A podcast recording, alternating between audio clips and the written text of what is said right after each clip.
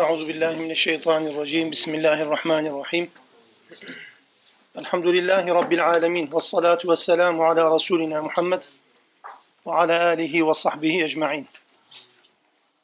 رب اشرح لي صدري ويسر لي أمري واحلل عقدة من لساني يفقه قولي وأفوض أمري إلى الله. إن الله بصير بالعباد. لا حول ولا قوة إلا بالله العلي العظيم. Alemlerin Rabbi Allah'a hamdü senalar olsun. Onun Resulüne, al ve ashabına, ehli beytine salatu selam olsun.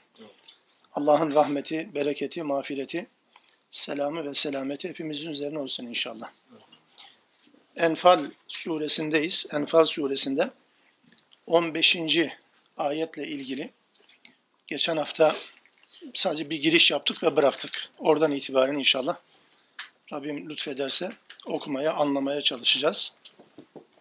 Ee, zor ayetler okuyoruz. Yani zor ayet derken e, Müslümanların yakın tarihte gündemlerinden çıkardığı Allah yolunda savaşla alakalı ayetler okuyoruz. O açıdan zor diyorum. Ee, henüz nefsi anlamda e, birçok şeyi halledemeyen Müslümanların e, Allah yolunda savaşa çıkma gibi bir konudan söz etmesi hakikaten zor o anlamda. E, bunu ben önce kendi nefsim için söylüyorum. Sonra sizinle paylaşıyorum. Biraz daha sesli düşünme adına bunu söylemiş oluyorum yani. E, ama neticede Allah için malı harcamak, Allah'ın huzurunda namaza durmak veya sıcak mevsimlerde oruç tutmak nasıl bir farizaysa yeri ve zamanı geldiğinde Allah yolunda canını feda etmek de öyle bir farizadır. Ee, Müslümana şöyle bir bilinç yükleniyor benim anladığım Kur'an-ı Kerim'de. Ee, bu konuyla alakalı şöyle bir bilinç yükleniyor. O da şu. Ee, Müslüman zaten öleceğine inanır. Öldükten sonra dirileceğine de inanır. Müslüman olmayanlar da öleceğine inanır haddi zatında da. Fakat Müslüman zaten ölecekse hiç olmasa e, biraz değer ifade eden bir ölümle ölmeyi en azından beş para etmeyen bir ölümle ölmektense e, adam gibi ölmeyi tercih eder. Müslümanların e, diğer ölümlü insanlardan belki ölümle alakalı farkı bu. Çünkü neticede bir vakadır. Aslında çok fazla şey yüklüyoruz. Ölüme çok fazla anlam yüklüyoruz. Yani çok mu anlamsız? Bu açıdan anlamsız tabii ki. Yani her birimiz şu anda konuşan ben ve dinleyen siz olarak nasıl öleceğimize dair Allah tarafından bize bir bilgi verilse, deyim yerindeyse bir ekranda gösterilse, işte 3 yıl sonra, 3 ay sonra, 5 ay sonra, 10 yıl sonra şöyle öleceksiniz dese, tespit ettiğimiz ve öğrendiğimiz o ölüm biçimimiz eğer bizim tarafımızdan bilinse öyle eminim ki hiçbirimiz ölümden, Allah yolunda öldürülmekten korkmaz hiç olmasa o şekilde pisi pisine ölmektense böyle bir ölmeyi tercih eder. O anlamda söylüyorum biz hayata ölümden daha fazla anlam yüklemişiz. Oysa Allah ölüme hayattan daha fazla anlam yüklemiştir. Allah'ın kitabında vaka bu. O açıdan e, hayatı ne kadar fazla e, ciddiye alırsanız o kadar e, ölümle aranıza mesafe korsunuz. Bunu söylerken dünya nimetlerinden faydalanmama diye bir e, şey söyleme imkanı yok. Yani genelde bu konuşulduğu da hep iş o noktaya gider. Yani dünya nimetlerini başkalarına mı bırakalım? Yok. Böyle bir şey e, İslam'ın da, Müslüman da gündeminde yok. Vaka da zaten buna uygun değil.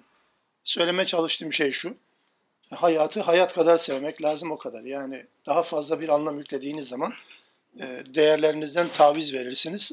Çünkü siz hayata çok değer veriyorsanız eğer, değerlerde, e, değerlerden taviz verirsiniz hayata ele geçirmek adına, hayattaki nimetlerden mahrum olmamak adına. Onun için de savaşla alakalı e, Rabbimizin 23 e, yıl boyunca e, indirmiş olduğu Kur'an ayetlerinde e, izlenen şöyle bir seyir var. Hicret edinceye kadar da Müslümanların savaşmaları bırakın emredilmeyi yasaktı. Savaş yasaktı yani. Defalarca Müslümanların müşriklerden gördükleri zulüm nedeniyle onlara cevap verelim, onlara misliyle mukabele edelim, onlara e, hadlerini bildirelim türünden defalarca Mekke'deyken daha hicret etmeden önce e, çekilen sıkıntılardan dolayı bunu yapalım diyen Müslümanlara e, her seferinde e, Allah Resulü engel oldu. Her seferinde engelledi bunu. Tabii kendi inisiyatifiyle değil bu engelleme. Allah Teala'nın e, muradi ilahisi vardı. Her şeyin bir zamanı vardı. Onun da zamanı geldiğinde elbette e, bu emir de gelecekti. Nitekim daha sonra hicretten sonra e, anlayabildiğimiz kadarıyla Hac suresinde Hac suresinin e, 39. ayetinde e, Müslümanlara kafirlere karşı, kendilerine zulmedenlere karşı savaş izni verildiğini beyan eder. İlk izin budur. İzinle. Emir olarak değil de izin olarak. Çünkü e, izin verildi demek daha önce bunun izin verilmediği anlamına geldiğini biliyoruz. Yani izin verildi demek bir şeye. Daha önceden bir istek var, bir arzu var ama buna rağmen Allah müsaade etmemiş anlamına gelir. O ayet-i kerimede şöyle der Rabbimiz Üzine lillezine yukatelune biennehum zulimu. Zulme uğramalarından dolayı e, kendilerine savaş açılan Müslümanlara Allah Teala da kendilerine zulmedenlere karşı savaş izni verildi. Allah tarafından savaş izni verildi. Ve 40. ayet devam ediyor. Bu savaşın gerekçelerini izah ediyor. Uzatmamak için kısa kesiyorum. Bu izinle başlayan e, savaş e, atmosferi Enfal ve Tevbe surelerinde tam doruk noktasına çıkar. Belki de Müslümanların müşriklerle ilk ciddi yüzleşmesi Bedir ve Bedir'den söz eden Enfal suresini okuyoruz. Bu girişi niye yaptım? Bu girişi şunun için yaptım. 15. ayette Rabbimiz şöyle buyurur. Ya eyyühellezine amenu. Ey iman ettiğini söyleyenler. Madem iman ettiğinizi iddia ediyorsunuz, iman iddiası ispat ister. Onun ispatı da şu. İza laqitumullezine keferu kafirlerle karşılaştığınız zaman savaş ortamında kafirlerle karşılaştığınız zaman zahfen e, toplu olarak yani savaş atmosferinde böyle bir şeyle karşılaştığınız zaman فَلَا تُوَلُّهُمُ الْاَدْبَارِ Sakın arkanızı dönmeyin. Döneklik yapmayın. Yani biraz iş pahalıya patlayacak düşüncesiyle, pahalıya mal olacak düşüncesiyle sakın gerisin geri dönmeyin. Direnin. Bu işin neticesinde ya ölmek var ya öldürülmek var. Yani ya kazanmak var ya kazanmak var. Kaybetmek yok her halükarda. O anlamda Allah Teala 15. ayette Müslümanlara bu talimatı verdi. Gerisin geri dönmeyin, arkanızı dönmeyin. Bu Allah'ın emridir. Bu emrin gereğini yerine getirmemek e, Allah'a isyan etmekle birebir değerlendirilmiş olur. Bu 16. ayetle birlikte de okuyalım. Peki hiç mi hiç e, geri dönme imkanı yok? İşte bu istisnai iki durum Allah tarafından ifade ediliyor. وَمَنْ يُوَلِّهِمْ يَوْمَيْذٍ دُبْرَهِ Kim o gün arkasını dönerse illa mutaharrifen li qitalin ev mutahayyizin ila fiyetin fakat ba'a bi gadabi min Allah. Ve me'vahu cehennem. Kim arkasını dönerse savaş şartları oluştuktan sonra döneklik yaparsa Allah'ın gazabını hak etmiş olur.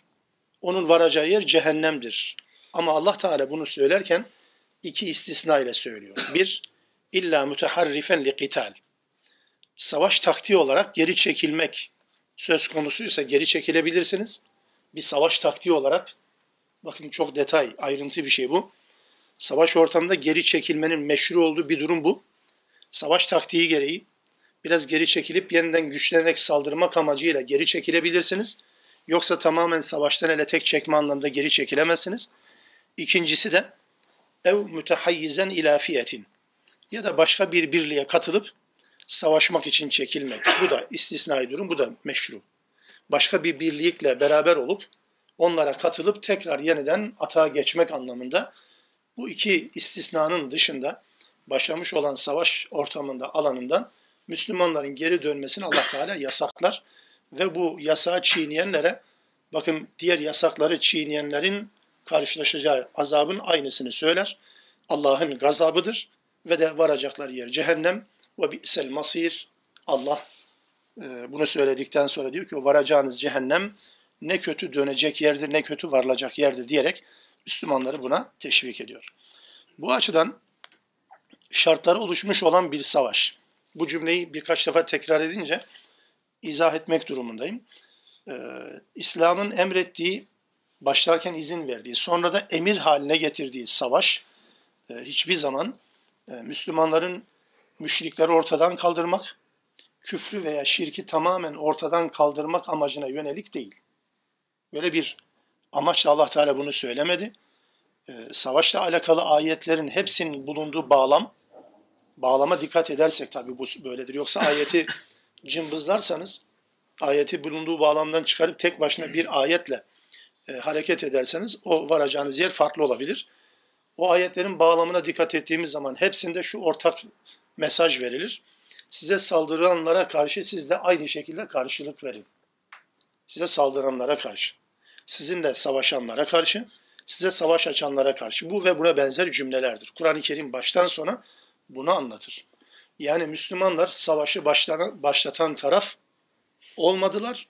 Allah tarafından da olmaları istenmiyor bu yönüyle. Ama müşrikler ya da İslam düşmanları veya Müslümanlara zulmetmek, onların düşüncelerini, inançlarını yaşamalarına engel olmaya çalışanlara karşı da asla ve asla taviz verilmemesi gerektiğini beraber anlatır. Yani bu ikisini, bu ince hassas noktayı beraber değerlendirmek lazım. Ee, çünkü o, o cümleyi tekrar ifade etmek isterim. Yani savaşla alakalı ayetleri bağlamından kopardığınız zaman e, varacağı yer bugün İslam dünyasının karşı karşıya tablo, olduğu tablonun olduğu yerdir. Yani e, ayeti bağlamdan çıkardığınız zaman herkes bir diğerini öldürmeyi meşru görecektir. Cümleler buna müsait hale gelir. Oysa Allah Teala bir sure içerisinde ayet koymuşsa o surenin bütünlüğü içerisinde hatta Kur'an'ın tamamının bütünlüğü içerisinde onu değerlendirmek lazımdır. Yoksa herkesin kendi cebine koyduğu ayetlerle piyasaya çıkmış olması e, adına İslam denmez. İslami mücadele de denmez. Buna cihat da denmez, savaş da denmez. Bu sadece kendi hava ve hevesleriyle alakalı oluşturdukları bir çerçevedir. Allah'ın çizdiği çerçeve başka, Müslümanların çizdiği çerçeve başkadır bu açıdan. Şartlar oluştuktan sonra da kaçmayı yasaklıyor. Ama şartların oluşmasının adı nedir derseniz, Müslümanların Müslümanca yaşamasına engel olmaktır. Genel anlamda.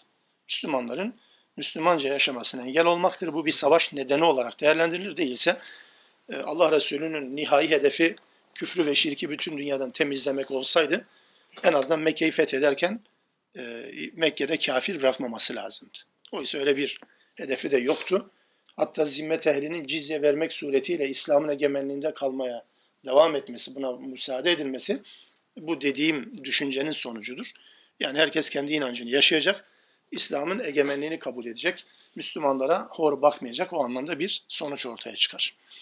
Dolayısıyla bu ayetler e, savaştan kaçmanın ya savaş bu yani tekrar toparlanmak amacıyla değilse, e, tekrar böyle bir taktik icabı değilse e, ki eski Türklerde bu Turan taktiği ve Hilal taktiği diye taktikler söz konusu edilir. Buna benzer taktikler değilse e, savaş meydanından kaçmak Allah Resulüne en büyük günahlar hangisidir diye sorulduğu zaman da orada da söylendiği gibi en büyük günahların en büyüklerinden birisi olarak anlatılır. En büyük haramlardan bir tanesi olarak anlatılır. E, hatta Tebuk seferinden geri kalan, mazeresiz geri kalan Müslümanlara uygulanan o ciddi boykot da Kabil Malik ve arkadaşlarına uygulanan boykot da bunun neticesidir zaten. Bu açıdan çok basit bir günahtan bahsetmiyoruz. Ciddi bir günahtan bahsediyoruz. Allah'ın gazabını hak eden bir günahtan bahsediyoruz. Evet, ayet 17. Savaş ortamı e, boyunca, savaşın sürdüğü zamanlarda Müslümanların bilmesi gereken bir husus bize hatırlatılıyor. Ayet 17'de. Felem taktuluhum. Onları siz öldürmediniz. Velakinna Allah katelehum. Fakat Allah onları öldürdü. Ve ma rameyte iz rameyte. Attığın zaman da sen atmadın. Velakinna Allah rama. Oysa Allah attı. Ve liyubliyel mu'minine minhu belâen hasena. Böylece Allah sonuç itibariyle müminleri kendi katından bir imtihanla güzel bir şekilde imtihan ediyor Allah Teala. İnna Allah semi'un alim. Allah her şeyi işitendir. Sizin durumunuzda en iyi bilendir. Zalikum 18. ayet. Zalikum ve ennallâhe muhinu keydil kafirin. İşte bu böyledir. Allah kafirlerin tuzağını boşa çıkaracaktır, zayıflatacaktır. Bu Allah tarafından Müslümanların giriştiği bir savaşta üstlendiği roldür. Allah bu rolü üstleniyor. Savaşta siz öldürmediniz. Allah öldürür. Atan siz değilsiniz. Allah atar. Bu Allah'ın bir denemesidir. Kafirlerin de tuzağını boşa çıkarmaya yönelik bir maksattır. Allah'ın savaş ortamında. Şimdi burada bu ayeti kerimeyi zaman zaman e, öncesi ve sonrası çok ilgilendirmeden sadece orta cümleyi çok kullanırız. Atarken sen atmadın Allah attı şeklinde. E, burada özellikle e, bu cümleleri eğer biz motomot böyle okursak ki Türkçe'de böyle tercüme edilir. Aslında tercümesi aynen böyledir. Sen atmadın Allah attı. Sen öldürmedin Allah öldürdü. Cümleyi böyle tercüme ettiğiniz zaman e, yani şimdi Allah fiil fiil savaşa mı katıldı yani? Öyle olmayacağı belli değil. O zaman bu cümlenin bir mecazi ifade, e, hakiki mananın dışında bir anlam taşıdığında şüphe yok. Bunu doğru anlamak için bunu böyle bilmek lazım. Yoksa e, Allah'ın atmadığını biliyoruz ama Allah diyor ki sen atmadın Allah attı. Allah'ın bizatihi işe karışıp öldürmediğini biliyoruz. Öldüren Müslümanlardı ama Allah öldürdü diyor. Bu bir mecazi ifadedir. Bu ne demektir? Ee, bu şu demek. Daha önce 12. ayette de hani meleklerin savaşa katıldığına dair, katılmadığına dair bir tartışmayı ifade etmiştik. Geçen derste var olan arkadaşlar da bilirler. Ee, orada da melekler, e, Allah meleklere mi diyordu vurun onların boyunlarını yoksa meleklere, müminlere emretmelerini mi söylüyordu? Vurun kafirlerin boyunlarını şeklinde mi e, tartışmasında ifade etmek için söylüyorum. Her ikisinde de aynı mecazi ifadedir. E, burada bir e, aslında toprağı avuçlayıp atan da peygamberdir. E, öldüren de peygamber ve beraberindeki arkadaşlarıdır. Ama e, bu toprağın ya da çakılın ya da silahın ya da mızrağın isabet ettirmesini sağlayan Allah'tır. Atan fert ama bunu isabet ettirmesini sağlayan Allah'tır. Bu anlamda değerlendirmek lazım. Değilse Allah e, devreye girdiyse bizim mücadele etmemize gerek yok gibi bir sonuç çıkar. Bu çıkmaması için söylüyorum. Yani e, bir nevi Müslümana düşen, insana düşen bir eylem var. E, dolayısıyla bu eylemi ortaya koymadan, bu çabayı sarf etmeden Allah da kendisine düşeni ya da kendisine düştüğünü söylediği şeyi gerçekleştirmeyeceğini peşinen söyler. E, bu şuna benzer. Mesela e, Hazreti Musa'nın denizden geçerken Firavun'dan e, kurtulmak adına denizin karşısına geldiği zaman e, hatırlarsanız Araf suresinde de buna benzer bir konu anlatılmıştı. Birçok yerde de aynı manzara, aynı tablo anlatılır. Denizle karşı karşıya kaldığında Musa ve beraberindeki Müslümanlar geçme imkanı yok. Bir su birikintisi, birikintisi değil ki. Kızıl Deniz'de ise nihai noktada Nil Nehri'dir. Geçme imkanı yok. Arkada da aşma imkanı olmayan bir Firavun ordusu var. İki tane tehlike arasında kaldığı zaman Ya Rab yetiş dedi. Allah da Musa ne dedi? Asanla denize vur dedi. Denize de vurdu ve deniz yarıldı. Şimdi sormam lazım. Kendi kendime de siz de sorun isterseniz. Bir asanın, bir sopanın ya bir insan taşıyacağı bir sopa diyelim ki bilek kadar bir sopa olsun olmaz da hani. O sopanın denize vurulmasıyla denizdeki oluşacak etki ne olabilir ki? Ne kadar etki olabilir ki? Yani vurmakla vurmamak arasında ne gibi fark olabilir? Yani şöyle tarif edeyim.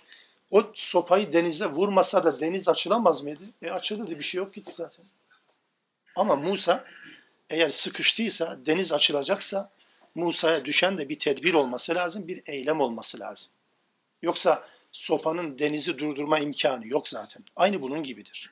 Ya da çöldeyken su ihtiyacı olduğu zaman ya Rabbi su yetişmiyor. Yüzlerce belki binlerce insan su yok. O idistesqa Musa rabbehu. Rabbinden su istedi. Sonra Allah ne dedi? İdrib bi asakel hacer. Asana taşa vur dedi. Asanın taşa vurulmasıyla 12 pınarın fışkırmasının ne alakası olabilir? Günlerce sondaj vuruyorsunuz. Zar zor bir iki pınar fışkırıyor. Daha. Peki sopanın pınarı fışkırtmaktaki etkisi ne ki? Yani ama Allah Teala diyor ki sen sopayı vur, pınarı nasıl fışkırtacağını Allah hesap etsin, sen onu düşünme. Aynen bunun gibidir. Atılacaksa sen atacaksın, vuracaksa sen vuracaksın. İsabet ettirecek olan da elbette Allah'tır. Dolayısıyla burada doğrudan atanın ve vuranın Allah olduğunu söylemek yerine Allah Teala isabet ettirdi. Atan da vuran da Müslüman ama isabet ettiren bu anlamda Allah'tır. Bunu böyle anlamak lazım. Bu ayet doğrusu e, Müslümanların elde ettiği ya da diğer dönemler, daha sonraki zamanlarda Müslümanların e, kazanacağı zaferlerin e, sadece Allah'ın yardımıyla olduğuna işaret etmekte ve kendileri başarmış gibi gurura kapılmamaları için uyarılmaktadır müminler. Yani bunu biz başardık, biz tedbirimizi aldık. E, dolayısıyla bu tedbiri aldığın zaman zaten olacağı budur dedirtmemek adına bunu söylüyor. Müslüman bunun farkında olmalı. Eğer Enfal suresinin bu 16 ve 17. ya 18. ayetlerini indirdiyseniz hayatınıza, hayatımıza indirdiysek eğer bunu böyle anlarız. Bunun esprisi budur. Yani e, başarıların hiçbirisi sadece insanların kişisel gücüne bağlı değildir. Bu şu anlama gelmez. Bu konuları konuşurken e, çift taraflı olan konuları konuşulurken hep birinin ön plana çıkarken diğer arka planda kalır. Bu şu anlama gelmiyor. Yani güç hiçbir şey ifade etmez anlamına gelmiyor ama Allah Teala'nın gücü varken diğer güçten hiçbiri hiçbir şey ifade etmez. Bu anlamdadır. Gücü olan insanların da zaman zaman yenildiğini, güçsüz olan insanların da zaman zaman galip geldiğini biliyoruz. Bu hem mümin hem de kafir dengesi itibariyle böyledir. Kur'an-ı Kerim'de çok net iki tabloyu ben e, size arz etmeye çalışayım. Mesela çokluğun e, çokluğun faydası mutlak olur mu? Gücün faydası olur mu? E, zaferi, galibiyeti elde etmek, kazanmak ve başarmak için e, ne kadar başarılı olabilir? E, bunun bir küfür cephesinden bir de e, iman cephesinden iki örneği var Kur'an-ı Kerim'de. Hatta üç örneği var. Bu üç örneği biri müminlerle alakalı, ikisi kafirlerle alakalı. Güç ne ifade eder? Güç ne anlamı ifade eder? Mesela bir tanesi Bakara suresi. Allah Teala Talut ve Calut kıssasını anlatır bize. Talut ve Calut kıssasını anlatırken 246. ayetten itibaren geniştir hepsini anlatacak değilim. Bir kral, bir komutan tayin etmesini isterler İsrailoğulları Musa'dan sonra. Ee, Allah Teala onlara Talut'u komutan olarak tayin eder. Talut komutandır. Onun komutanlığını tartışmaya açar. Kimileri biz öyle bekliyor beklemiyorduk. Biraz daha e, popüler birisini komutan yapsaydınız diye malı olan varken bu gariban birisi bundan komutan mı olur diye itirazlar başladı. Elendiler anlaşıldı. Bunun komutanlığını bu şekilde kabul edenler beraber hareket ettiler. Bir savaş ortamı anlatılıyor. 249. ayete gelmeden önce Allah Teala Talut üzerinden bir imtihan haber ver. Dedi ki bir nehir gelecek. O nehirden kana kana su içmeyeceksiniz tamam mı? Gerekçesini karıştırmayın içmeyeceksiniz. Bitti bu kadar. Komutanın emrine itaat edeceksiniz. Dinlerseniz kazan, dinlemezseniz kaybedersiniz. Suya geldiler ve suya kapıldılar. Yani az bir şey içmek yerine çoğunluk daha fazla içti kana kana. Şiştiler mi nasıl oldu onu boş verin de emre itaatsizlikten dolayı pes ettiler. Yerlerinde çakılı kaldılar. İkinci aşama bir, bir kesim daha elendi. Talut'un yanında çok samimi insanlar var. İki eleme, iki sınavı da, iki baraj sınavını da aşanlar Talut'un beraberindeler. Allah Teala 249. ayet-i kerimede diyor ki, çok az bir kesim kaldı. Kem min fiyetin kaliletin galebet fiyeten kethireten biiznillah. Calut'un ordusuyla, büyük bir orduyla karşılaştılar. Biliyorlar, onun, onun gücünü biliyorlar ve bu gücü bildikleri için de samimiyetlerinden zerre kadar şüpheleri yok. Nice az topluluk var ki çok topluluğa galip gelir dediler. Vallahu ma'as sabirin. Allah sabredenlerle beraberdir dediler ve direndiler. Habbab bin Münzir'in ifadesiyle 310 kişi civarındadır. Talut'un askerleri bu sırada. Bedir'e giderken Bedir sayısıyla Talut'un askerlerinin sayısını karşılaştırma bağlamında böyle bir rivayet var. O açıdan söylüyorum. 310 küsür kişi bu kadar Talut'un ordusuna karşı. Sonra ne oldu? Büyük güçlü bir orduyken Calut'un ordusu kala kala 310 kişilik bir orduyla kalan bu ordu ordu denirse eğer diyor ki Allah Teala ne zaman ki Calut'la karşı karşıya geldiler dua ettiler. Var olan güçlerini ortaya koymakla birlikte Rabbimizle de üzerimize sabır yağdır. Bizi ayaklarımızı kalplerimizi dinin üzere, yol üzere sabit kıl. Kafirlere karşı bize yardım et dediler. Ama sadece duaya güvenmediler. Fiili dua da yapmışlardı. Bu kadar çaba, bu kadar eziyet, çile çektiler. Sonra ne oldu? 251. ayet diyor ki fehezemuhum biiznillah. Fehezemuhum biiznillah. Allah'ın izniyle onları hezimete uğrattılar. Hiç beklenmeyen bir şeydir. 300 kişi koca bir süper gücü, o günün süper gücünü evet bitirdiler. Kafirlerin bu gücünün ne anlamı olabildiğine dair bir örnektir. Bu Bakara suresinin bu ayetleri. İkinci bir örnek de vereyim. Bunların tarafımızdan sadece teorik anlamda bilinmesi değil, beraberinde en azından hayatta bir karşının olmasına dair anlatıyorum. Yoksa sadece bir hikaye, bir roman olsun diye değil. Mesela Kur'an kıyamete kadar Müslümanlar tarafından okunacaksa ki okunuyor. Allah Teala bu ayetleri niye koydu buraya? Kıyamete kadar Allah'ın yasası böyle işler. Bunun içindir. Allah'ın yasasının işleme biçimi itibariyle değişiklik olmayacaktır. Hep böyle işler. İkinci bir örnek Haşr suresinde. Haşr suresi ikinci ayet. Birinci ayet sureye giriş ayeti. Sonra ikinci ayet. Mealen diyor ki zaman fazla almasın diye. Sadece mealen söyleyeyim. O Allah ki kafirleri, ehli kitaptan olan kafirleri kendi yurtlarından ilk toplanma günü çıkaran Allah'tır o Allah. Çıkaran Allah'tır.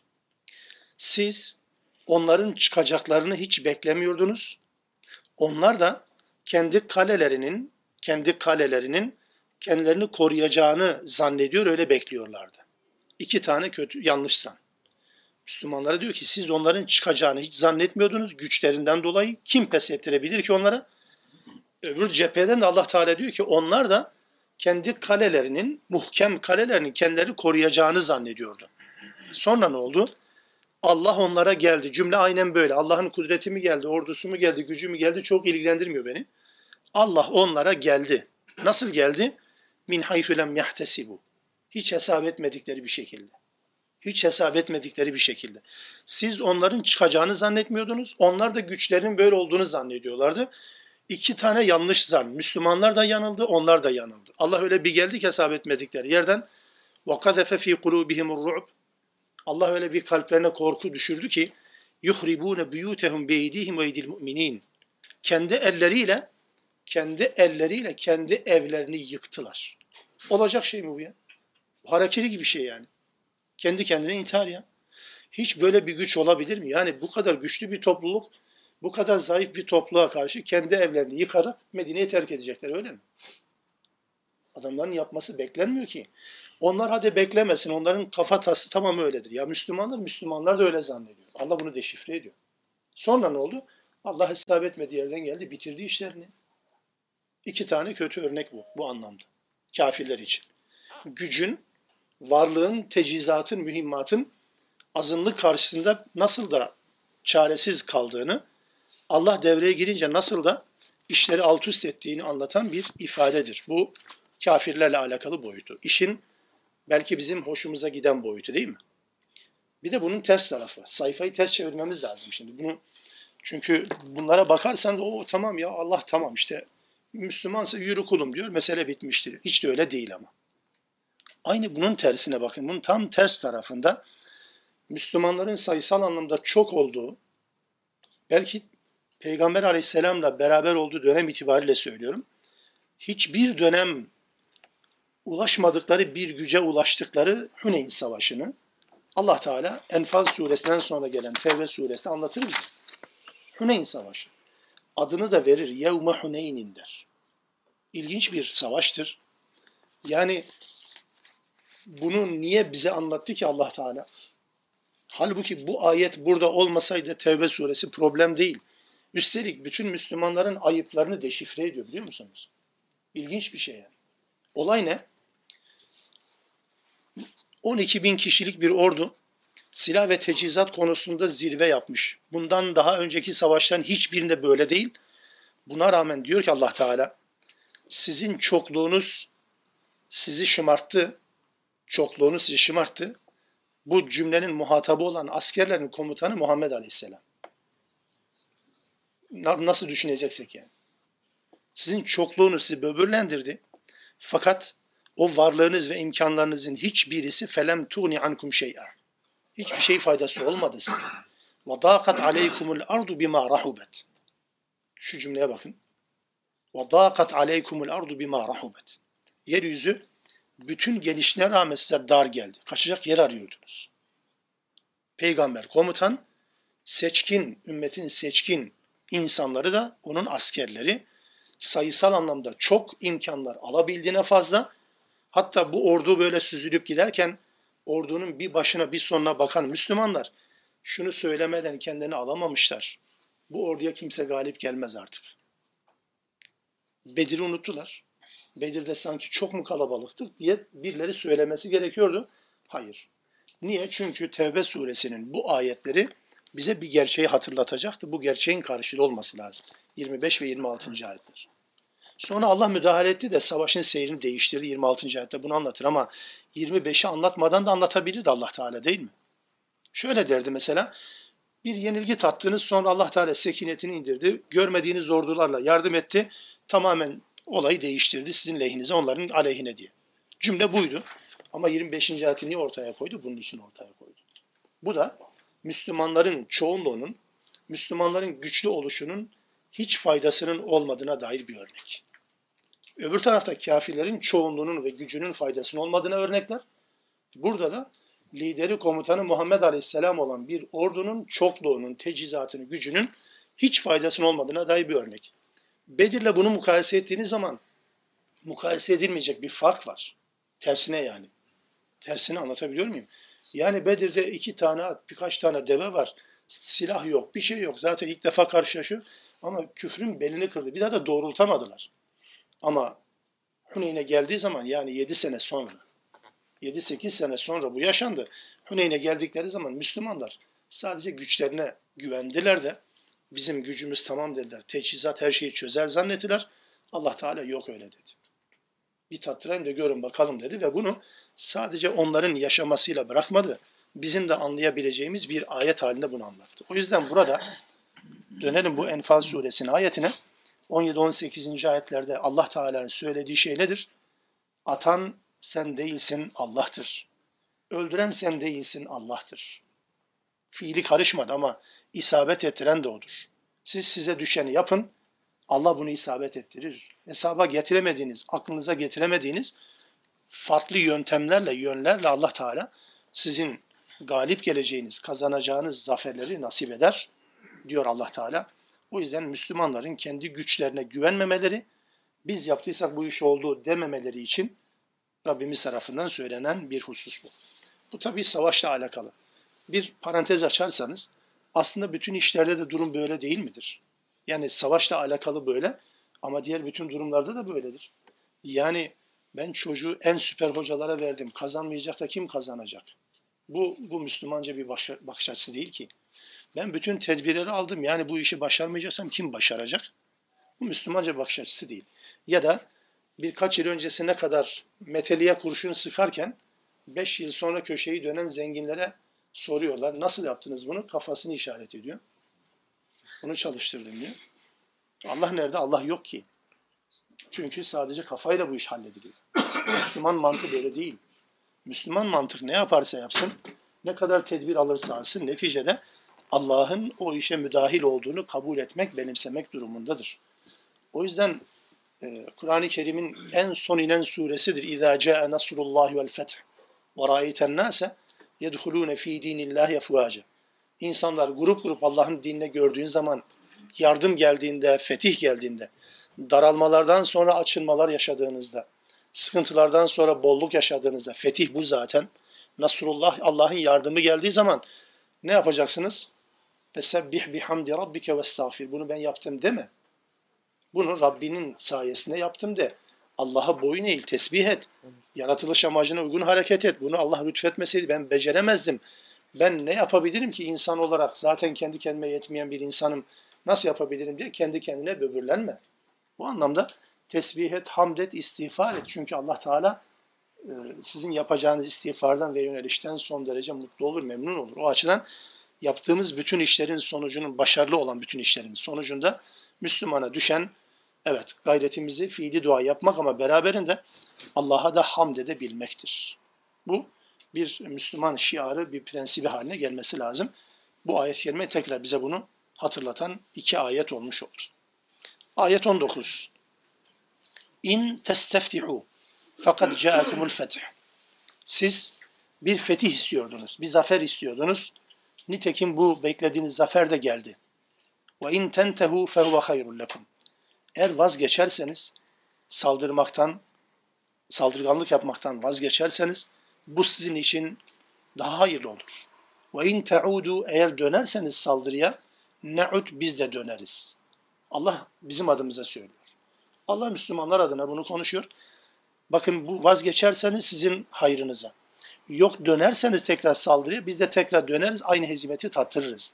وَلَنْ تُغْنِيَ عَنْكُمْ فِيَتُكُمْ شَيْئًا وَلَوْ كَثُرَتْ Allah işe müdahil olduktan sonra bakın sizin gruplarınız, sizin cemaatiniz, sizin ordularınız, sizin güçlerinizin hiçbirisi çok da olsa velev kesurat.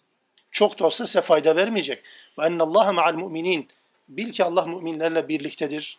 Bunu bilin ve ona göre aklınızı başınıza alın. Şimdi bu ayet kime hitap ediyor? Bu tekrar kısa bir mal vereyim. Siz fetih istiyordunuz. İşte size fetih geldi.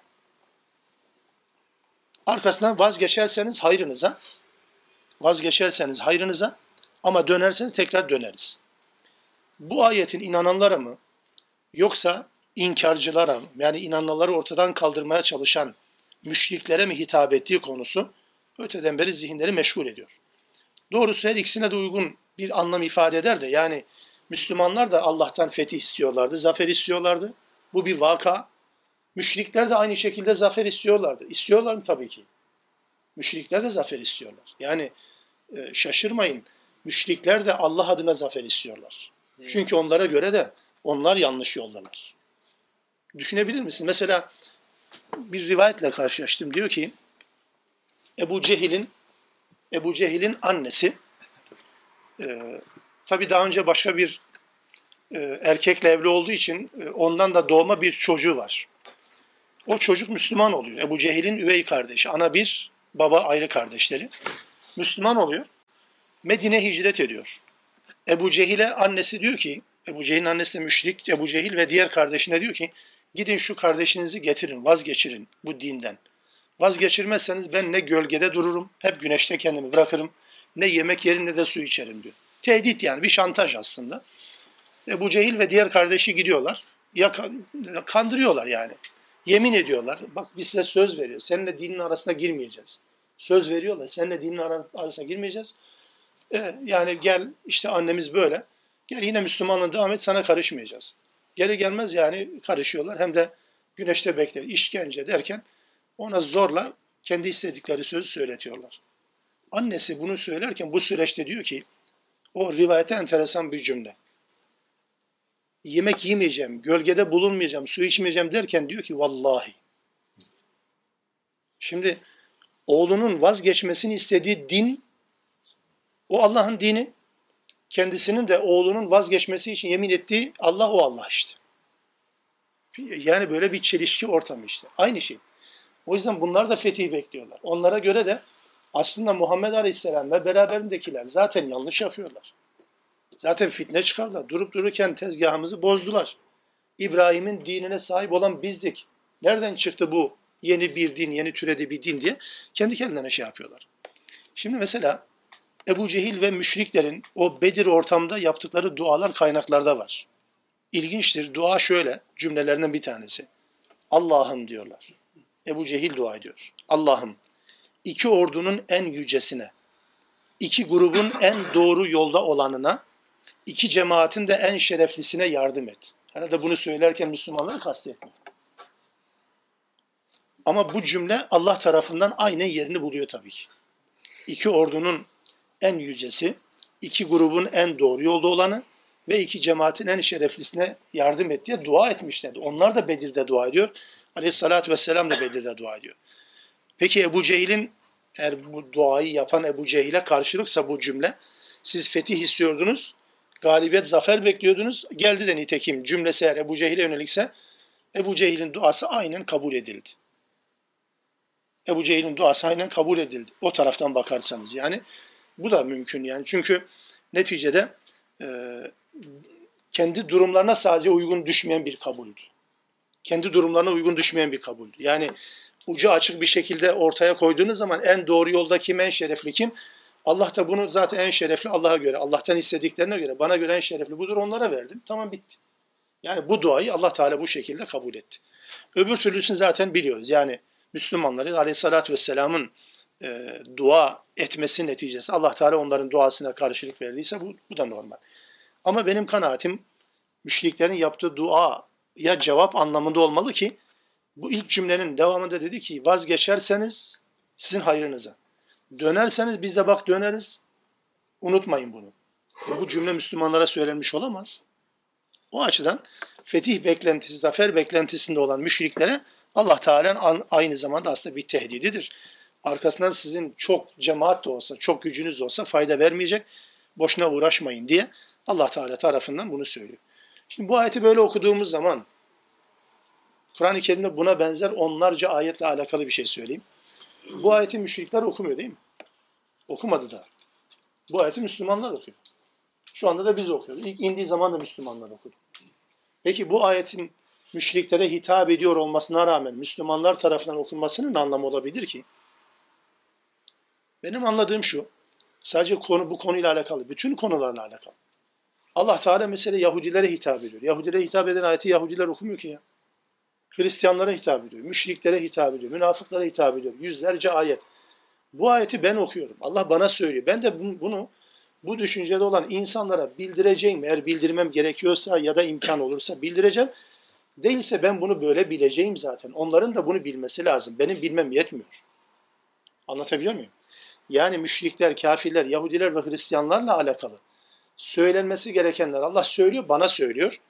Yani daha doğrusu onlara hitaben söylüyor da ben anlıyorum. Bunu ben alıp onlara bildirmem lazım. Müslümanların sadece bilmiş olmasının bir anlamı yok ki. Onlar bilmediği zaman bu ayetlerin hiçbir ifade bir şey ifade etmediğini bilelim. Bir şey ifade etmez tabii ki. Yani bunu burada söylemiş, okumuyor. Müşrikler anlamamışlar. Müşriklere duyurulmamış. Ne anlamı var? Oysa Allah bir şey söylüyor değil mi? Vazgeçin hayrınızadır yoksa biz tekrar döneriz. E bunu ben okudum. Ben, ben bana söylemiyor ki Allah Teala bunu. O anlamda birlerine, ayetlerin muhatabı kimse bunun birlerine duyurulması gerekir. Münkerin nehyedilmesiyle alakalı konu da aynen böyledir. Ayetleri doğru bir zeminde okumak gerekir o açıdan. Yoksa kendi kendimize sadece okuyup zaten bu bize hitap etmiyor, bu onlara zaten hitap ediyor. E onlar da zaten okumuyor. Onlar okumuyor, anlamıyor. Biz de okuyoruz, onlarla ilgili deyip üzerimizden atıyoruz. Yani ayet havada kalıyor. Böyle değil tabii ki. Onun için Allah Teala bunu anlattıktan sonra bakın 20. ayet işi tekrar ta surenin başında surenin başında itaatle alakalı konu anlatılmıştı ya. Yani sana enfali soruyorlar, fazlalıklar Allah'ın lütuflarını soruyorlar. Aranızı ıslah edin, sonra Allah'a ve Resulüne itaat edin. İlk ayetti bu, Enfal ilk ayeti. Allah ve Resulüne itaat emretmişti. 20. ayete geldiğinde tekrar hatırlattı. Bu sorumluluk alanlarımızı hatırlattıktan sonra Ya eyyühellezine amenu Ey iman ettiğini söyleyenler.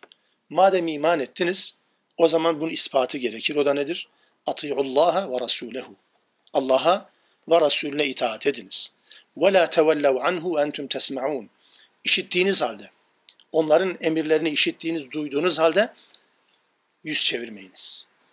Onları duymamış gibi davranmayınız. İşitmemiş gibi hareket etmeyiniz diyor Allah Teala. İtaat ediniz, Allah'a ve Resulüne itaat ediniz. Bu surenin belki içerisinde işlenen en önemli konulardan bir tanesi de budur.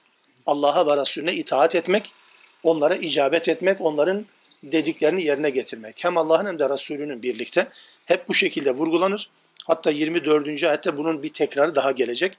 Belki bugün okumayabiliriz, okuyamayabiliriz. Ama bu, bu surenin ana konularından bir tanesidir itaat konusu. Bu ya yüellezine amin ifadelerini çevirirken biraz belki e, yani abarttığımı düşünebilirsiniz. Yani niye ey iman ettiğini söyleyenler e, illa da birilerinden farklı olsun diye mi böyle söylüyorsunuz diye, diye sorabilirsiniz. E, sizin yerinize ben sorayım kendime. Yani birilerine illa farklı olsun diye değil. Böyle olması gerektiğine inandığım için söylüyorum aynen. Ey iman edenlerden ziyade ey iman ettiğini söyleyenler demektir. Bu beraberinde arkasından gelen mutlaka bir e, uygulama var, bir pratik vardır. O pratikten hareketle bunu söylüyorum. Yani ey iman ettiğinizi ettiğini söyleyenler madem söylüyorsa o zaman şunu yapın. Hiçbir tane böyle bir ifade yoktur ki arkasından şunu yapın ya da bunu yapmayın diye bir cümle gelmiş olmasın. Onun için bunu söylüyorum. Kaldı ki zaten Kur'an-ı Kerim'de buna benzer söylediğim tezi destekleyen ifadeler de yok değil var. Mesela Nisa suresinde şöyle bir ifade yoksak ne dersiniz? Ya eyyühellezine amenu aminu billahi ve rasulihi. Ey iman edenler diye çevirin. Allah'a ve Resulüne iman ediniz. Komik bir cümle. Ey iman edenler Allah'a ve Resulüne iman ediniz. E olmadı ki bu. İman eden zaten iman etmişse iman eden diye hitap edilir. Onun için söylüyorum. Ey iman ettiğini iddia edenler gerçekten iddia olmaz. İman etmeniz lazım. İman iddiadan ibaret olmaz o açıdan. Mesela bu surenin ikinci ayetinde Allah ne dedi? Müminler şu kimselerdir. Kalpleri ürperir, ayetler okunur, namaz kılar. İşte bunlar mümin, gerçek müminlerdir. E, mümin zaten bunları yaparsa mümindir. Yapması zaten mümin olmaz ki. O açıdan bu iman vasfıyla alakalı bu cümleler geçtiği her yerde ben böyle çevrilmesi gerektiği kanaatindeyim. Ey iman ettiğini iddia edenler, ey mümin olduğunu söyleyenler madem bunu söylüyorsunuz o zaman gelin Allah'a ve Resulü. Allah'a Resulüne itaat edin Sizin Müslüman olduğunuzu, mümin olduğunuzu biz de anlamış olalım diye düşünüyorum. Ayet 21. وَلَا تَكُونُوا كَالَّذ۪ينَ قَالُوا سَمِعْنَا وَهُمْ لَا يَسْمَعُونَ Şunlar gibi olmayın. قَالُوا سَمِعْنَا diyenler. işittik diyen fakat وَهُمْ لَا يَسْمَعُونَ işitmemiş gibi davrananlar gibi olmayın. İşittik dedikten sonra sanki işitmemiş gibi, işitmeyenler gibi davranmayın. Bu şu anlama gelir. Yahudilerle alakalı bir tavırdır biliyorsunuz. Semi'na ve asayna. Semi'na ve asayna. Aslında bunu söylemediler. Onu da ifade edeyim. Yani tercüme ederken Yahudilerin Musa'nın huzurunda biz işittik ve isyan ettik demeleri onun kafir olmasını gerektirir. Böyle bir şey olmaz ki. Bu sadece tavırla alakalı bir şeydir. Yani tavırları nedir Yahudilerin? İşittiklerini söyleyip isyan etmeleridir. Yoksa açıkça dobra dobra biz isyan ettik dediği zaman zaten çizilir. Bunlara Müslüman muamelesi yapılmaz artık. Dememeler lazım.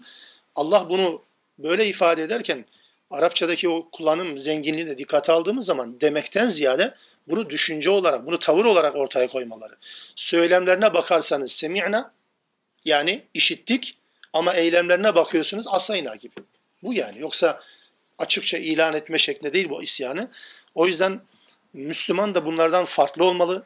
Semi'na diyorsa semi'na gibi davranmalı. İşittik diyorsa işittik gibi davranmalı. İşitmemiş insanlar gibi hareket etmemelidir. Dolayısıyla burada Kur'an'ın mesajdan haberdar olduğu halde hiç haberdar olmayan kimse gibi davranmamalı, davranamamalı. Aldırmayan kimse gibi olmamalı, olamamalı. Duymuşsa, evet bunu duyan insan ne yapıyorsa aynısını yapmak durumundadır. İşitmemiş muamelesi yapmayacak. Bu surenin başındaki ayeti tekrar hatırlatmakta fayda var. Allah'ın ayetleri kendilerine hatırlatıldığı zaman imanlarına artar. Hatırlatmakla hatırlatmamak arasında fark yoksa o zaman bu ayet hatırlatıldı anlamına gelir mi? Okundu anlamına gelir mi ki? Bir fark olması lazım mutlaka. Ya öbür tarafa geçmeye gerek duymuyorum ama bir cümleyle söylemek lazım. Ayeti okuduğu halde böyleyse hiç ayetten haber olmayanlara ne yapacağız peki? Söz gelimi Enfal suresini hiç hayatında kullanmayan, lazım olmayanlara ne yapacağız? Hiç ihtiyaç olmamış. Hiç okumamış. Kimse de sormuyor zaten. Yani siz de bana sormadınız mesela açıkçası. Yani Enfal suresi Allah ne diyor bir okuyalım demediniz. Sadece ben sıradaki sure dedim, devam ettim değil mi? Sizin sormanızı ya da birilerinin sormasını beklesem zaten sıra gelmeyecek. Sizin için aynı şeyi söylüyorum. Yani kimse size sormaz bakın. Sormayı beklerseniz anlatacağınız şeyler sınırlıdır zaten. 8-10 tane madde var. Bunun mukabili belki 100 tane ayet var. Ötesi yok. Kullanımda olan ayetlerin sayısı bu kadardır. Diğerleri, e diğerler henüz inmemiştir tabii ki. İnmemiştir henüz. Siz varın indiğini söyleyin ama inmemiştir. Çünkü bir ayetin inmiş olması nüzul yani tenezzül olması gerekir. Tenezzül etmek. E okumaya tenezzül etmediğimiz ayetler nasıl nazil olmuş olsun ki? Bu toplumun genel hali için söylüyorum. Allah hepimizi affetsin. Allah'ın kitabını okuduğu halde okumamış gibi olmayan, olmayın, okumamışlar gibi olmayın diyorsa ya peki hiç okumaya zaman bulamayanlar, her şeye zaman bulup buna bir türlü sıra gelmeyenler, mezarlıkta ancak sırayı buna getirenler. Ya bu açıdan ciddi bir problemimiz var. Bunu telafi etmenin yollarını bulmamız lazım. İşitmemiş kimseler gibi davranmayın. Bir nevi Yahudileşmeyin bu anlamda Yahudiler gibi davranmayın. Onlar da Kur'an'ı, onlar da kendi kitaplarını işittiler, dinlediler, semi'na dediler, duyduk, vallahi çok güzel bir kitap dediler. Ama bildiklerini okumaya devam ettiler. Kur'an bunun örnekleriyle dolu. Bir önceki Araf suresi bunun örneklerini anlattı zaten. Çünkü 22. ayet İnne şerrad devabbi indallahi summul bukmul lezine la ya'kilun. Çünkü Allah katında canlıların en kötüsü, mahlukatın en kötüsü sağır ve dilsiz olandır. Sağır ve dilsiz olandır ve akletmeyenlerdir. Yani ne demek sağır? Aslında gözleri görüyor, pardon kulakları işitiyor, aslında konuşabiliyor. Konuşma özellikleri var, işitme özellikleri de var. Ama gerçekleri işitmemek ve gerçekleri konuşmamak Allah'a göre sağır ve dilsizlik ile nitelendiriliyor. Ve bunlar akletmeyen insanlar mahlukatın en kötüsüdür. Bir önceki surenin son ayetlerinde hatırlarsanız insanlardan, cinlerden birçoğunu cehennem için hazırladık demişti. 179. ayet Araf suresi. Onların kalpleri var, bu kalplerle anlamazlar. Anlamayan kalp. وَلَهُمْ اَعْيُنٌ لَا يُبْصِرُونَ biha Gözleri var ama onunla basiret olmaz, idrak, idrak etmeyen göz. وَلَهُمْ اَذَانٌ لَا يَسْمَعُونَ biha Kulakları var, işitmeyen, anlamayan, duymayan kulak. Ulaike kel en'ami belhum adal. Onlar hayvanlar gibidirler. Belhum adal. Hatta daha sapkın. Hatta daha şaşkın. Bu ayette bir nevi onun bir tekrarı mahiyetinde, onun teyit edilisi mahiyetinde Allah katında mahlukatın en kötüsü sağır ve dilsiz olan akletmeyen varlıklar. Bunlardır. Kulakları var, gözleri var, dilleri var. Kafaları çalışıyor güya sözüm ona. Ama Allah'ın ayeti söz konusu olduğu zaman oralı olmayan insanlar mahlukatın en şerlisidir. وَلَوْ عَلِمَ اللّٰهُ ف۪يهِمْ خَيْرًا لَاَسْمَعَهُمْ Eğer Allah onlarda bir hayır olduğunu bilse, yani bunun zorla yapılmasının bir hayra neden olacağını bilse, لَاَسْمَعَهُمْ Onlara işittirir. Bal gibi de duyurur. Onları pes ettirir, teslim ettirir. وَلَوْ اَسْمَعَهُمْ Eğer onlara zorla işittirse Allah Teala, لَتَوَلَّوَهُمْ مُعْرِضُونَ Onlar gene de yüz çevirirler zoraki imana iman denmez. Ona bilgi denir. Ona zorla empoze edilen bir şey denir. İman, insanın kendi iradesiyle, kendi özgür iradesiyle kabul edeceği şeyin adıdır. O yüzden de Allah Teala bırakın kendi zorlamasını, peygamberlerle birlikte mucizeler de göndermedi ki insanlar mecbur kalmasınlar. Daha doğrusu kendilerini mecbur hissetmesinler. Çünkü mucizeler insanları iman etmek zorunda bırakır. Aciz bırakır, pes ettirir pes ettirdikten sonra bir insanın iman etmesinin adına iman denmez. O yüzden Allah bunu isteseydi yapardı. Yapardı ama bir hayır çıkmazdı. Böyle bir imana da iman denmez. Allah bunu yapmadı. İster ki insanlar kendi kulaklarını, kendi dillerini, kendi gözlerini kendileri yönlendirsinler ve kendileri bunu anlamaya çalışsınlar. Öbür türlüsü zaten Allah'ın yapabileceği şey ama Allah Teala yapmıyor. Ayet 24. Bunu da bir meal olarak vereceğim, bırakacağım. Ya eyyühellezine amenu. Ey iman ettiğini söyleyenler. Madem iman ettiniz, o zaman bu imanınızın ispatı olarak istecibu lillahi ve lirrasul. Allah'a ve Resulüne icabet ediniz. Allah'a icabet ediniz değil, Resul'e icabet ediniz değil, Allah'a ve Resulüne icabet ediniz. İza da'akum lima yuhyikum. Size hayat vermek için sizi çağırdığı zaman cümle tekrar etmesem yanlış anlaşılacak. Sizi çağırdıkları zaman demiyor Allah Teala. Cümle çok önemli. Bakın iki kişi var. Biri Allah, biri Resul. Allah ve Resulünün çağrısına icabet ediniz. Ne zaman? Sizi hayat veren çağrısı. İza da'akum. Tekil kullanıyor.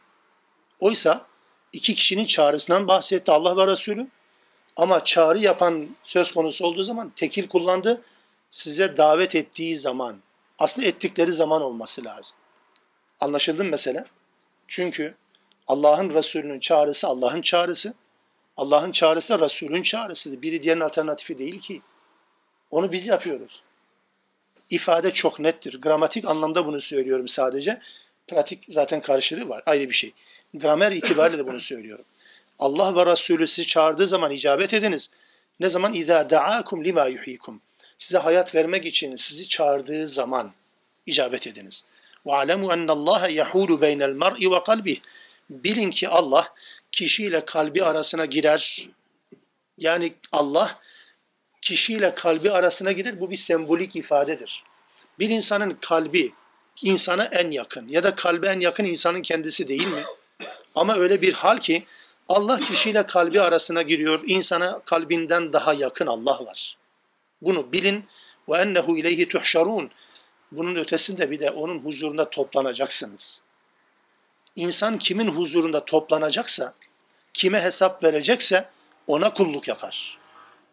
Hesap verilmeyecek insana, huzuruna gidilmeyecek insana niye kulluk yapsın ki ya da bir varlığa? Onun huzuruna gideceksiniz.